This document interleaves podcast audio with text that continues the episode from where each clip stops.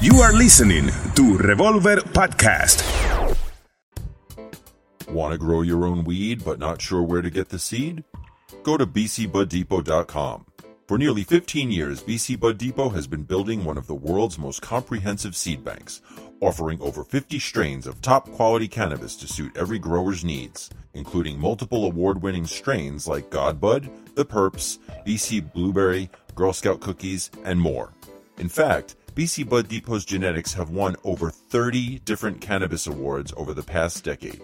So you know you're dealing with a recognized industry leader that will deliver you some of the most potent, flavorful flowers on the planet. They ship worldwide, offering fast, discreet delivery at reasonable prices. All online orders are processed within 48 hours and are packaged and mailed with the utmost stealth and safety in mind. And if for some reason your order gets lost, damaged, or confiscated, BC Bud Depot will resend it at no extra charge, guaranteeing that every customer receives what they paid for. Whether you're looking for indica or sativa, indoor or outdoor, feminized or auto flowering, BC Bud Depot has the seeds you need at a price you can handle. But don't take my word for it. Check out their extensive library of award winning genetics for yourself at bcbuddepot.com and type in promo code BLAZIN420 at checkout to receive 10% off your order. BC Bud Depot, home of cannabis champions since 2002. Please check your local state and national laws before ordering.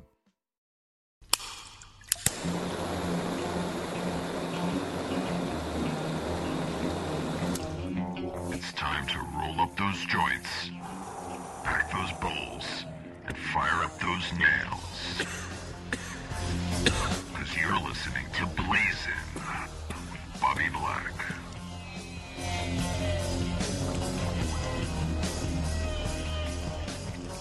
What's up, everybody? This is Bobby Black welcoming you to another edition of Blazin'. You know, you may have noticed we were off the air for the past two weeks, took a sort of a spring break, if you will. And if you're wondering why, it was because I was relocating. My wife April and I spent the past several weeks loading our entire lives onto a truck in New York City and uh, heading west. And after a week of being on the road and another week or so of getting settled in, I'm proud to say we are now officially Californians. Those of you who know me know I was born and raised in Brooklyn, so it is definitely a big leap for me to leave New York and head out to the Golden State. But you know, California is where it's at for cannabis, and it's hopefully poised to go legal for recreational use in November. So, uh, big things are going to be happening out here, and I'm real excited to be getting a fresh start out in Southern California.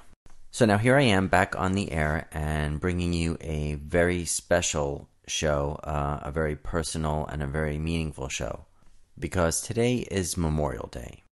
As we all know, it's the day when we honor those who have fallen in battle uh, in defending this great nation.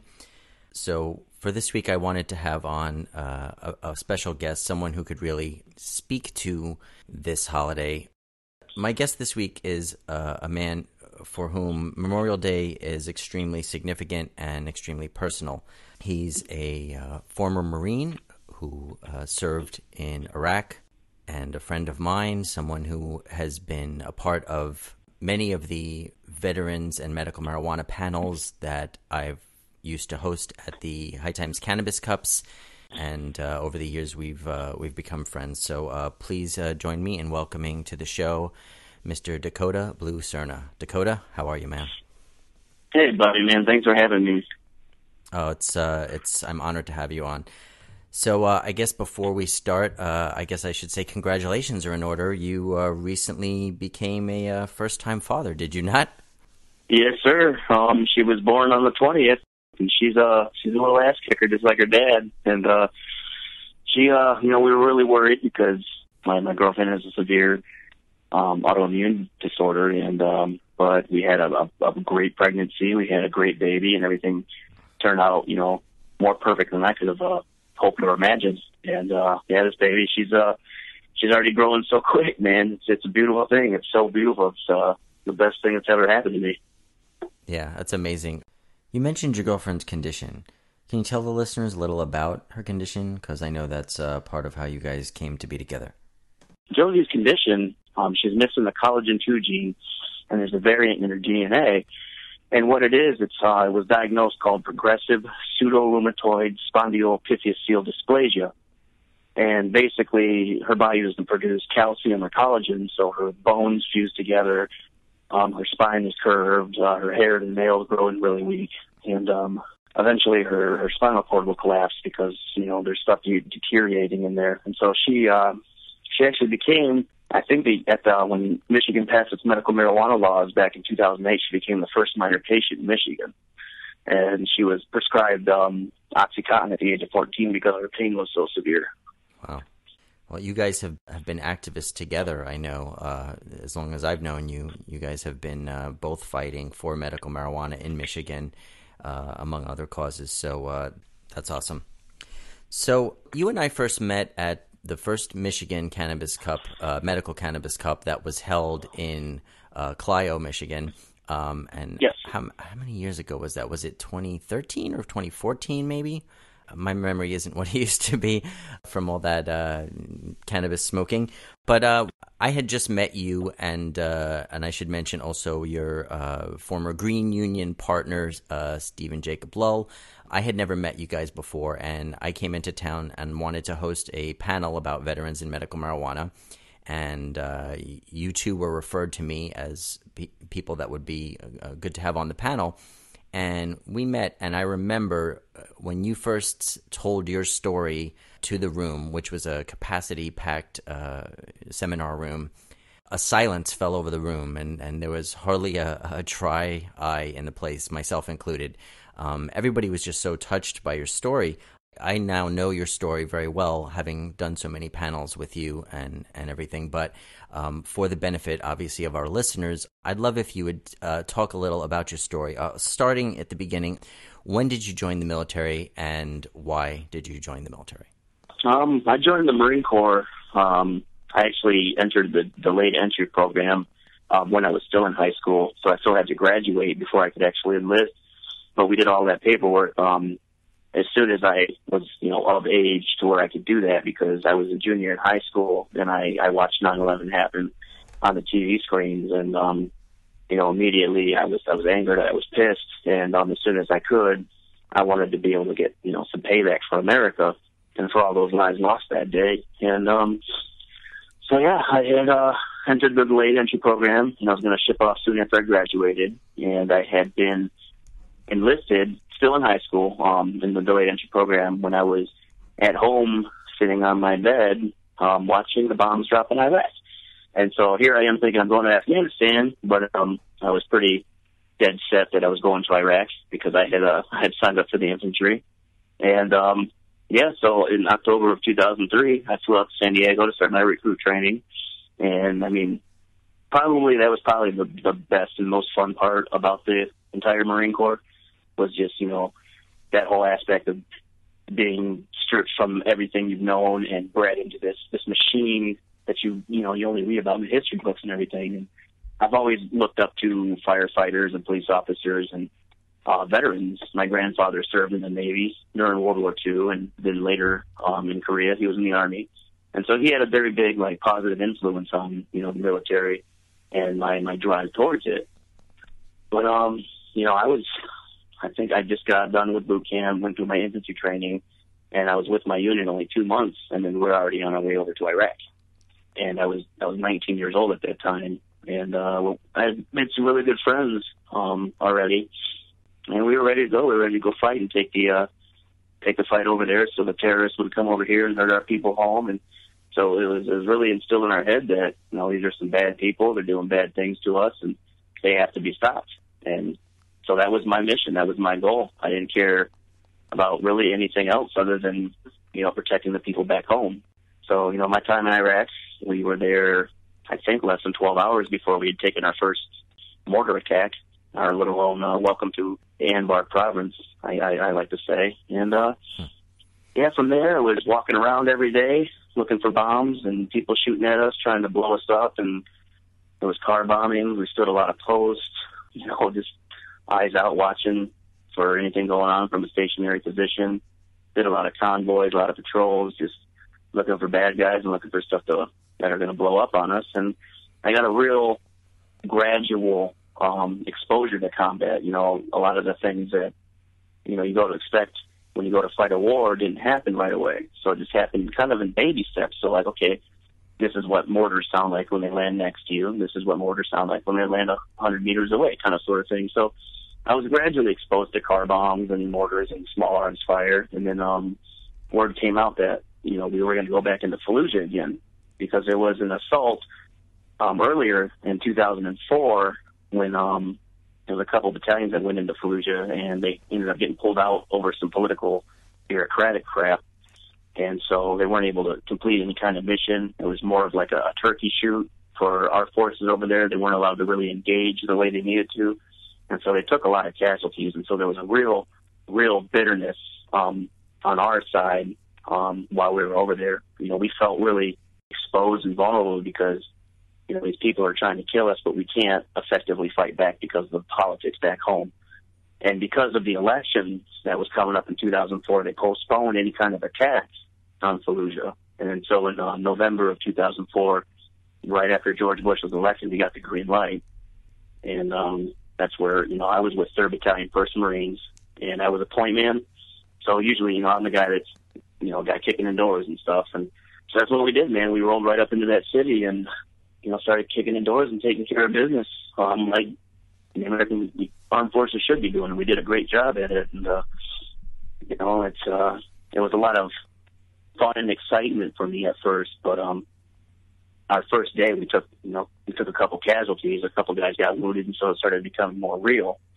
You know, we got involved in this crazy firefighter very first day where, you know, we got surrounded and we just fought our way back and we ended up having to pull back a little bit because there was just so much confusion and the enemy was moving so quick.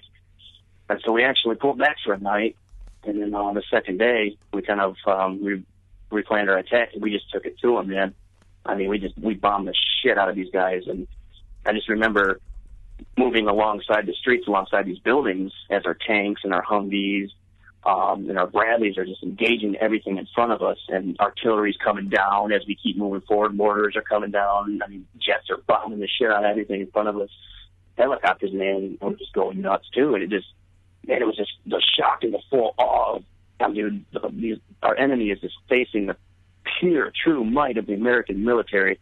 And this is just awesome, man. Like, I am so happy to be a part of this. And, uh, and it only lasted about another day because, uh, it, was, it wasn't too long into the attack where we started losing a lot more guys, um, just, uh, being wounded. And then eventually on, uh, November 13th, we, we, we took our first kill in action.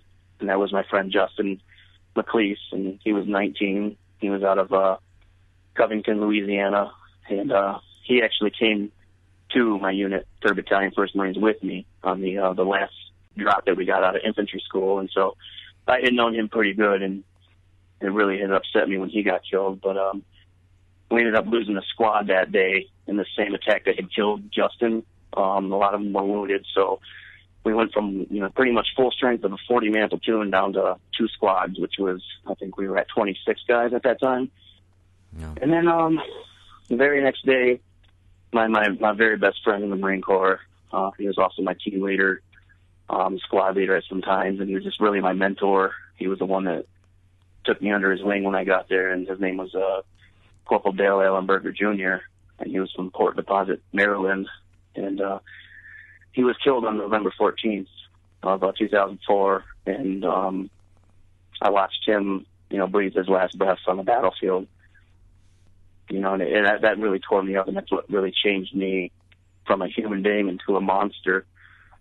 You know, it just I, it tears me up, man, because he spent his 21st birthday over there in Iraq and didn't get a chance to come back and buy himself a beer or anything like that before he was killed, and it just it really tore me up, man. And from that point on out, you know, I was everything the Marine Corps wanted me to be. I, you know, we, we killed everything in front of us.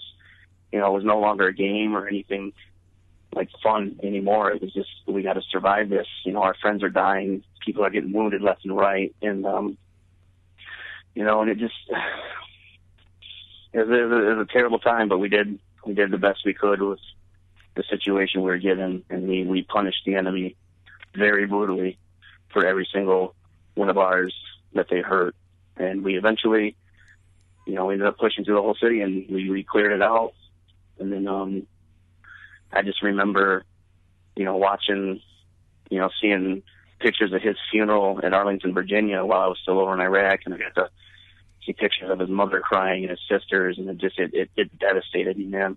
And um, yeah, and then I wasn't in Iraq for two, you know, I think maybe a month or two after the attack, and then we were back home. And uh, Yeah, that's yeah, that just you know, it really really twisted me, man. I came back really really messed up, and I noticed damn near right away that you know I was having some issues with the nightmares and the anger, and the anxiety, and I finally went to a shrinker, a head shrinker, and they they diagnosed me with post traumatic stress disorder, and that kind of started a whole new journey in my life. unfortunately that uh, that whole experience that you talked about, um, l- losing your friends in front of you, and, and then coming home and dealing with this rage and this trauma is an all too common story. I'm I'm sure in uh, in the military, in all the branches of the military, and it's it's tragic. You know, obviously, war is. I mean, it's hard for someone who has never been in a situation like that to imagine being in that situation. It's I, I'm terrified just thinking about it. And I remember when you first described it, you described it fairly graphically, and and it was it was gut wrenching. It really was. So when you did get back, um, you had talked about how it changed you and, and how you were having trouble and you were you know diagnosed with PTSD.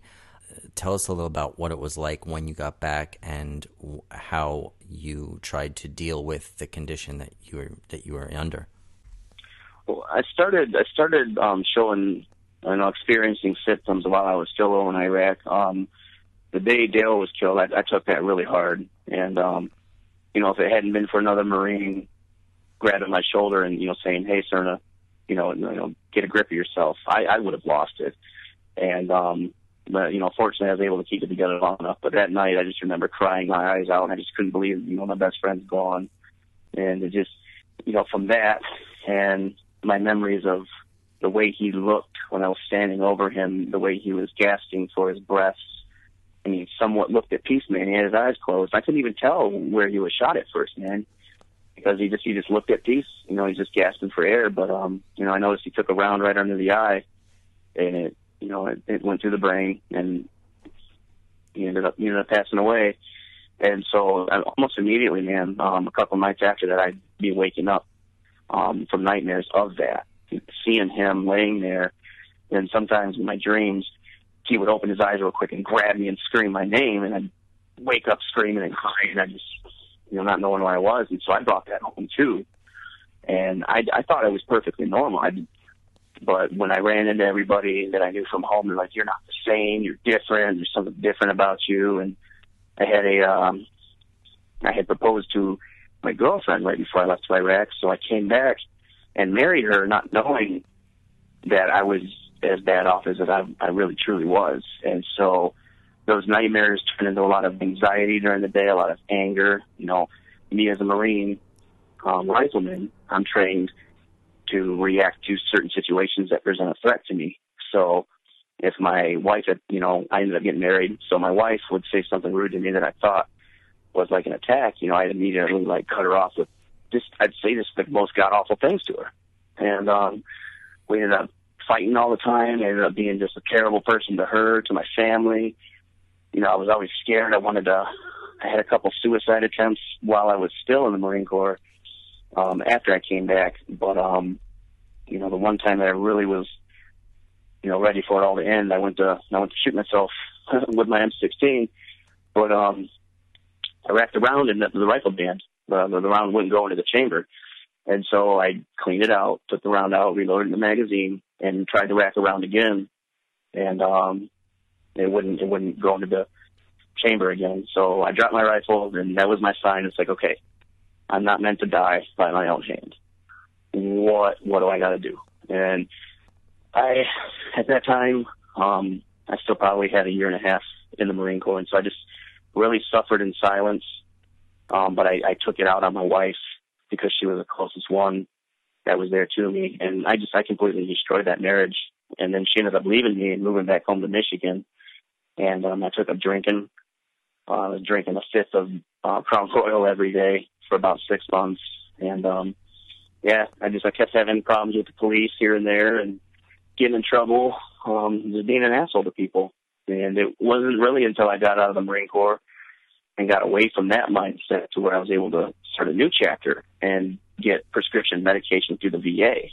Because all this time, you know, it's, I'm shoot, I'm probably on like ten different medications at this point, and they're all doing different things to treat, you know, my my psychotic episodes to help me sleep, to keep my blood pressure low, and it just it was taxing my body, man. It was making me, you know, pass blood in my stool, had ulcers, and and I, I was going insane, Bobby. You know, I was I was a danger to society at one point in time, and I didn't want to be. And um, you know, there was one final episode. Uh, I want to say a year and a half after I got out of the Marine Corps, where I was on a medication called Depakote, and I I grabbed a rifle and I was going to go shoot somebody because they had done me really wrong. And as I'm walking out the door, you know, my dad was there because I was at their house, and he's like, "What the hell are you doing? You know, like, what are you thinking? You know, you need you need to get a hold of your life and you need to think about everything and put it into perspective of where you want to go." And it just it stopped me right in my tracks. And I gave him the rifle, but I sat down and I cried a little bit. And the very next day, my buddy ended up going over to his house, gave me a joint. You know, we started smoking a doobie, and um, I, I felt the relief immediately.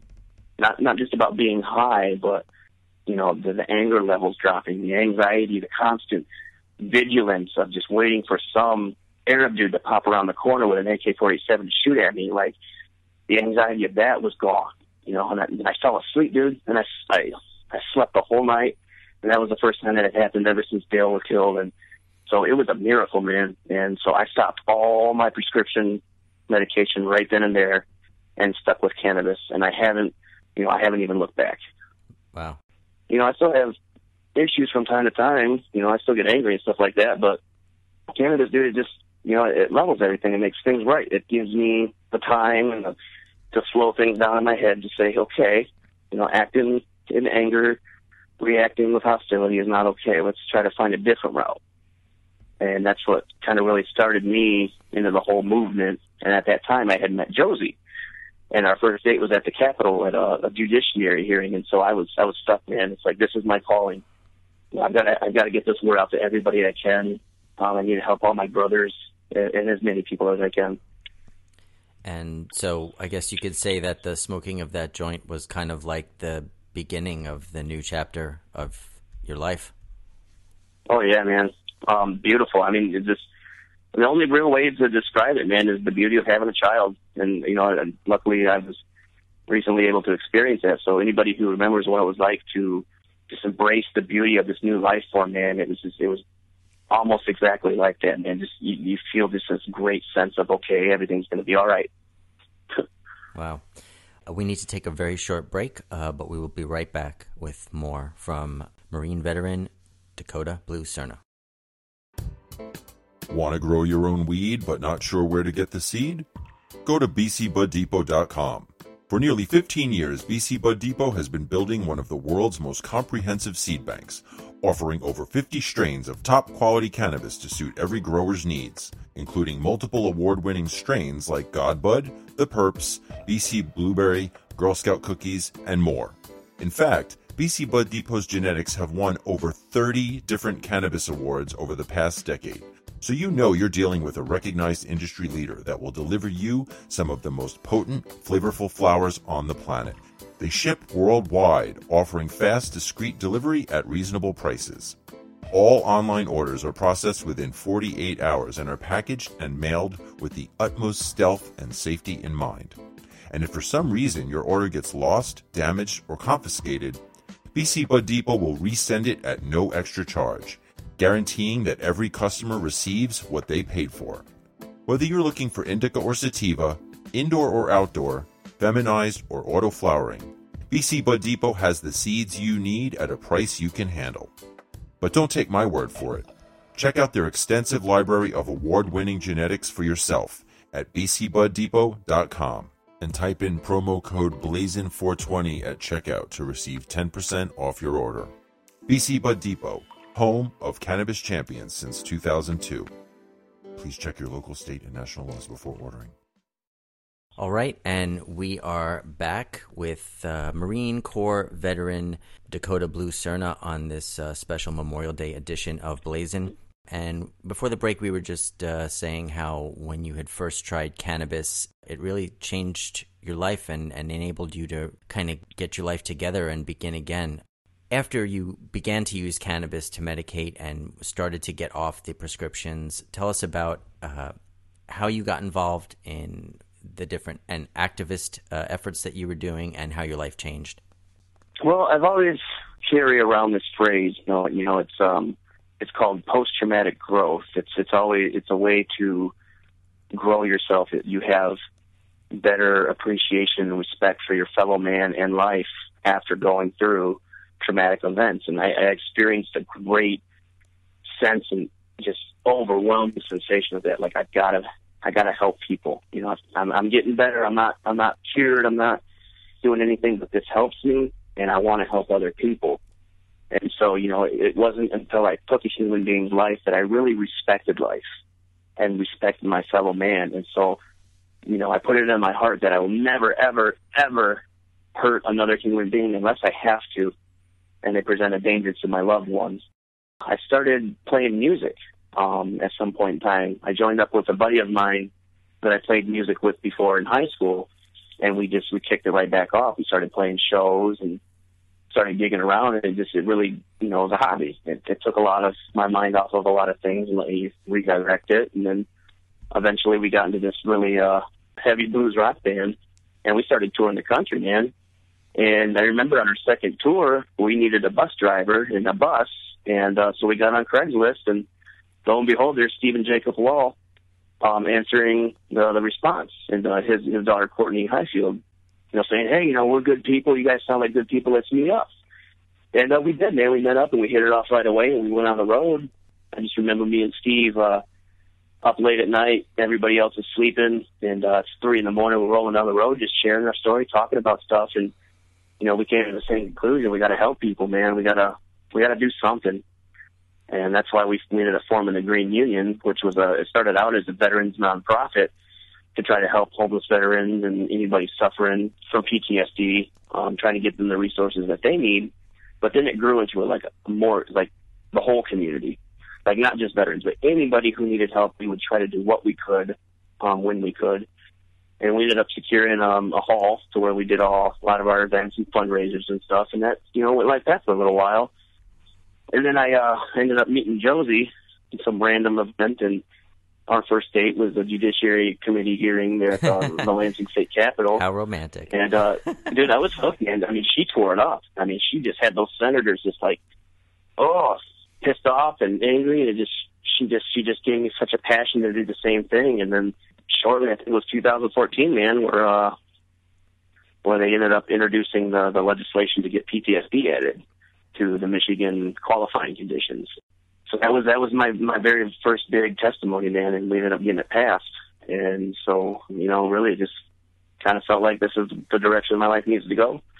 Is not only help people physically, you know, if I got to give somebody the shirt off my back, I will. But you know, we got to change these laws, man. People stop need to stop going to prison for this plant. People need to stop being shot and killed and arrested. Families need to stop being tearing, torn apart. And for whatever reason, the people who run this country just don't see that. Like, they don't see the consequences of their actions and the laws they're passing, or they do, and they just don't give a damn. They think everybody just wants to get high, right? They oh, it's just an excuse so people can get high, you know. And yeah. I, I think that's kind of yeah. what their mentality is, maybe dude, sometimes I just like getting high, and that's okay too. It's all right, man. But I just, I'm, I'm, I'm sitting here racking my brain, man. Like, there's nothing that I can think of right now except maybe oxygen, to where if you consume enough of it, you're not going to die or overdose. I mean, you can overdo it, of course, but you're not going to overdose and die. You know, you drink enough water, you're going to die. You drink enough milk, you're going to die. you know, you set yourself on fire, you're probably going to die. But like, it's just, it's to me like the safest thing out there in this entire world, man, is cannabis. And uh, the medical benefits the, uh, the industrial benefits, the um, the revolution it's going to bring to this country. It's going to take us all back to our original, you know, ideals when we founded this country. That everybody can have the right to pursue happiness, life, liberty, and the pursuit of happiness. It's going to give your average Joe the opportunity again to do something with a certain product where he can make a living and a foundation for his family. You know, it's going to bring the economy back. It's going to give jobs. And everybody sees it but these damn politicians. Yeah, but they're living in a bygone era and they're they're beholden to campaign contributors, which you know, big pharma and uh, other other tobacco and, and alcohol lobbies who don't really want to see cannabis become legal. You know, so they're they're in the pockets, and that's why we need to make big changes in this country. Um, actually, that brings me to, to, another point I wanted to discuss with you, which is just the the whole uh, political uh, scene right now with what's going on with the presidential race. I mean, it's become uh, a circus. I'm just curious um, where you stand uh, as far as what's what's going on with uh, you know who you support and w- what you what your feelings are on the whole Trump phenomenon and also how you feel as someone who has been in combat and had to actually kill Muslims. Uh, what are your thoughts about how Muslims should be treated in this country and and what uh, that whole controversy that's going on? Um, well, first off, you know, I it doesn't bother me when people support Trump or support somebody else when I don't. But that guy, dude, there's something wrong about him. I've never seen a candidate so hateful in my life, you know, trying to keep people from out of this country, even though, you know, some years ago they were like, bring us, you're tired, you're sick, and you're poor. You know, and it just, it's bringing out so many racist people and so much hate. People are getting attacked at his uh, rallies and conventions, man. I just, I can't wrap my head around it.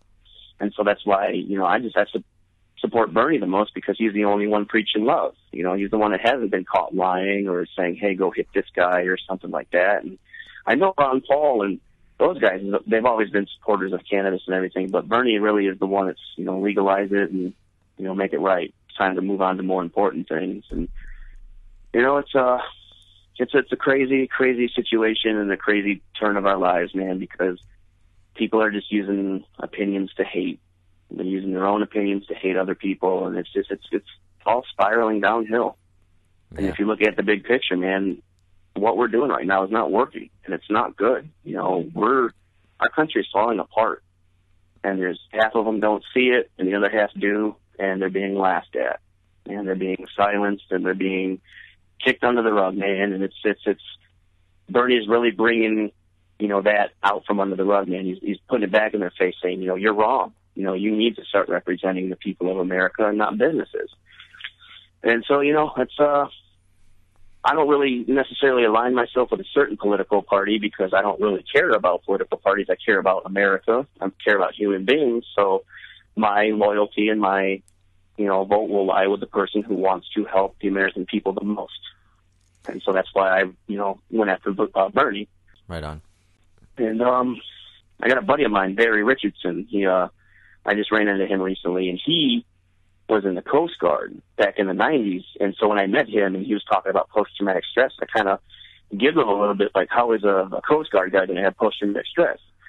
You know, and then he, he opened up to me. He told me his stories about, you know, while he was on the West Coast, he saw, you know, commercial jet airliners go down, you know, and he had to fish bodies out of the water, you know, men, women, and children burning and drowned and waterlogged. And it just, I had to stop him right there. I said, okay, because I do not understand that you know, it's something that I'm not going to understand. And it really opened my eyes to you don't have to go through combat or shoot people or kill people or watch people die to be traumatized and be a little twisted in your mind.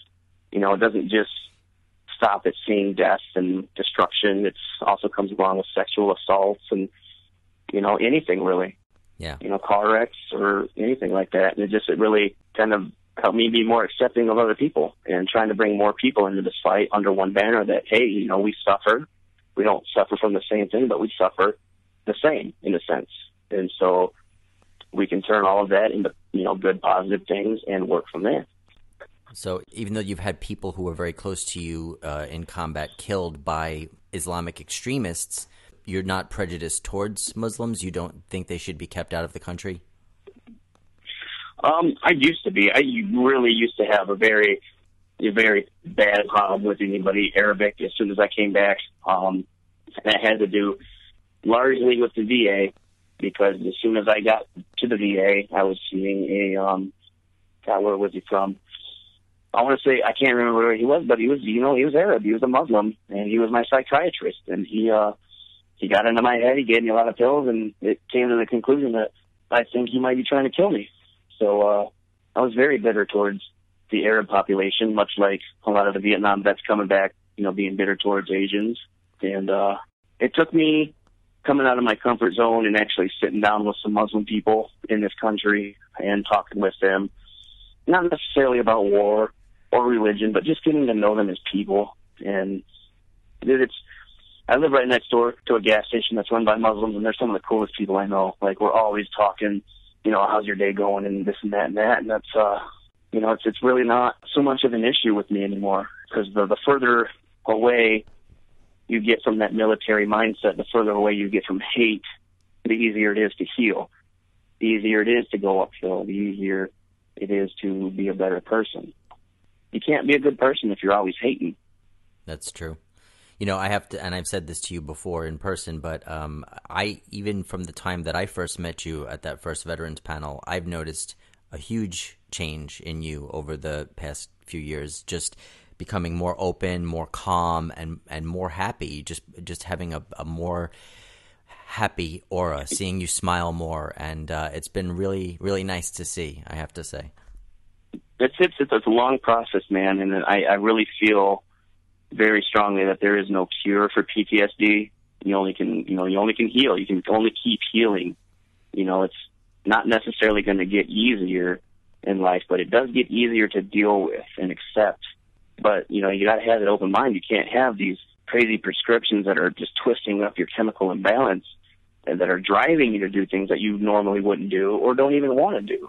And unfortunately, man, you know, it's that prescription drug use that has led us to finding out that 22 veterans a day kill themselves, and that just that's more devastating than anything that I've gone through. Because that's 22 people that I may not know, but you know I have known some of those some of those guys that have uh, and killed themselves, man, and it's it's so heartbreaking because you know that's just something that you can't help, but you want to.